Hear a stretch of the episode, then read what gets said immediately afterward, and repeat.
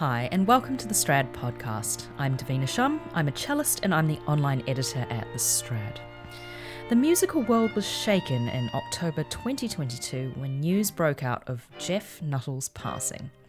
Geoff was the founding first violinist of the St. Lawrence String Quartet, an ensemble that has enchanted audiences worldwide since 1989 and served as ensemble in residence at Stanford University since 1998. I myself even remember as a teenager seeing the quartet back in New Zealand about 20 years ago. The quartet's reach is global.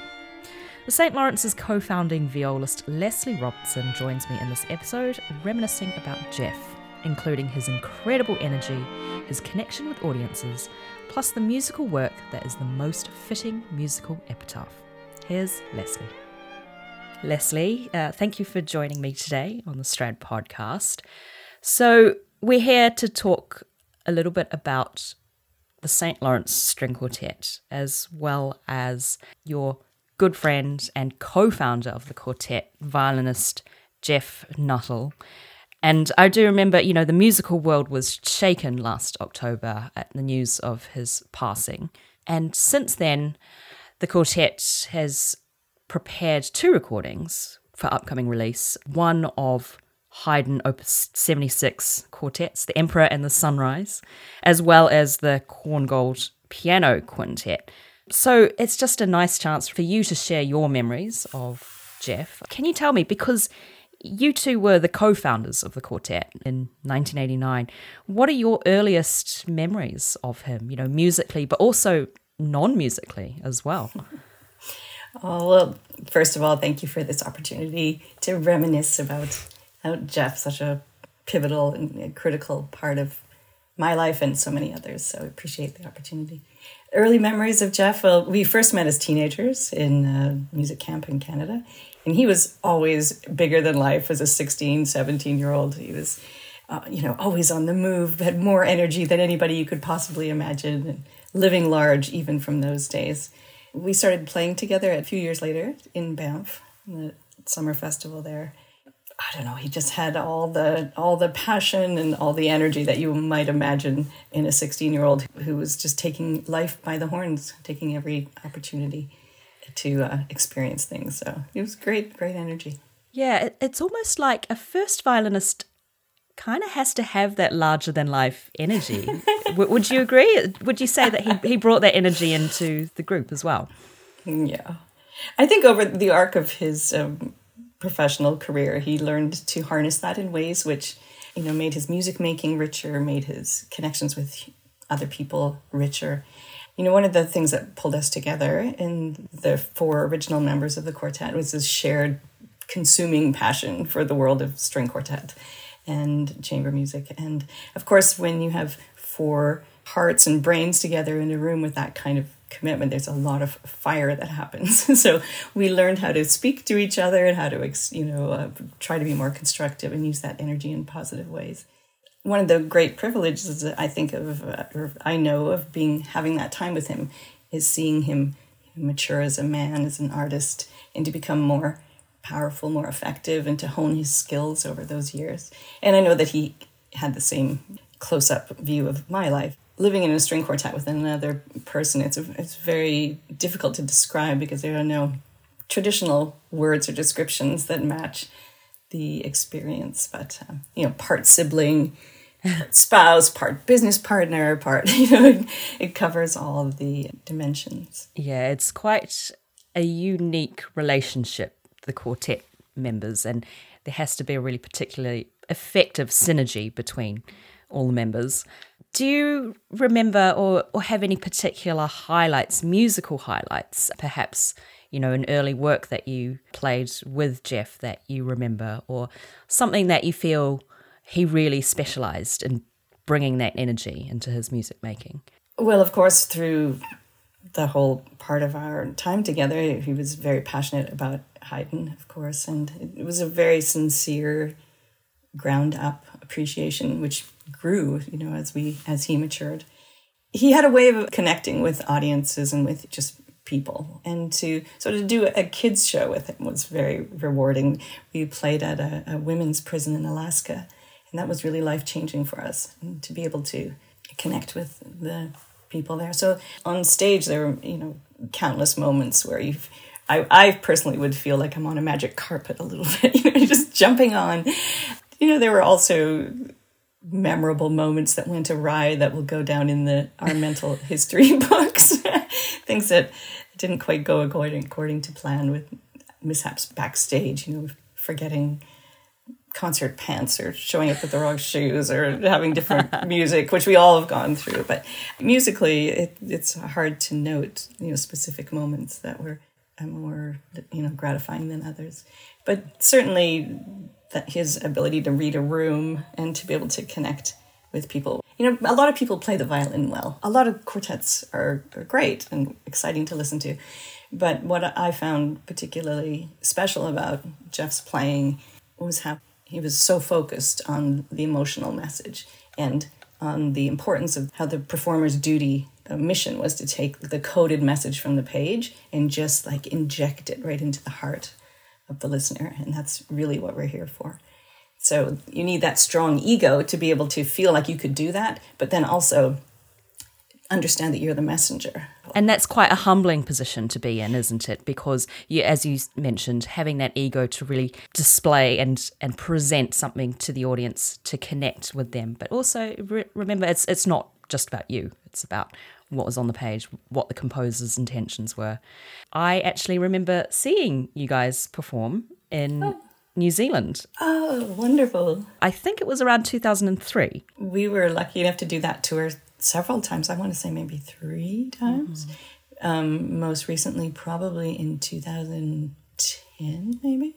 Mm-hmm. I remember not on stage, but a specific situation where we arrived at a small regional airport and they had no rooms for the instruments. Oh, great. Three of us piled on the airplane, and Geoff rented a small K car. I think it was a little tiny, like Mr. Bean vehicle, and we stuffed all the instruments, and he drove the six hours or whatever it was to our next stop. And Oh, that's very brave. Driving, ta- tackling rural roads in New Zealand with valuable instruments, I'm sure. he loved it. But no, New Zealand was always a, a real favorite of ours. Great experience. I think part of the reason why I remember that concert was because I would have been a teenager at that point, around 2003, nearing the end mm. of high school. And that was when I started going to a lot of quartet recitals and symphony orchestra concerts as well. One thing I do remember is the fact that you guys actually spoke to the audience. Mm. And that's, you know, a really important thing about audience interaction and engagement is that, you know, you're speaking before about making sure that you're serving the composer and getting that message across to the audience. It's mm. not just about turning up on stage and replicating the notes that you see on the page. Exactly. He used to say occasionally in master classes if anybody's noticing what a wonderful violinist you are, you're missing the point. they should be they should be moved by the music, not the fact that you're playing the instrument really well. Yeah, that's so true. Yeah, he developed his own, own style over the years and became wonderfully effective by taking, and this is the way we do in life, as we borrow uh, great ideas from others and we make it our own. I know students often come to me and think, oh, I could never, I have no understanding of how to speak to audiences, and Geoff had such great style. And I remind him that he wasn't so great at the beginning, like any of us. You know, there were many uh, memorable moments that didn't go so well, but he ended up developing a, a very effective style over the course of thirty years. And um, thankfully, we had, you know, the early ten years. We had the first ten years for him to workshop and develop those skills. And so it's great to see him on stage. I think there are a few people who I think speak as effectively as, as he did. So. Mm. And you had a front row seat witnessing the development of that. We used to give him a hard time too. Oh, really? Backstage. yeah, of course. Maybe that's, that's why he got better. I mean, in a teasing way, but uh, there we Yeah. We mentioned before um, these upcoming recordings that mm. the quartet has coming out.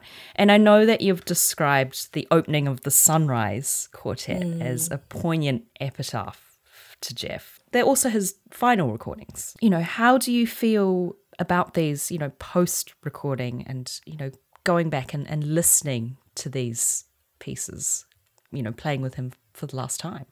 Oh, I'm so grateful we had the opportunity to do them. They were scheduled before we knew, before he knew of his catastrophic diagnosis.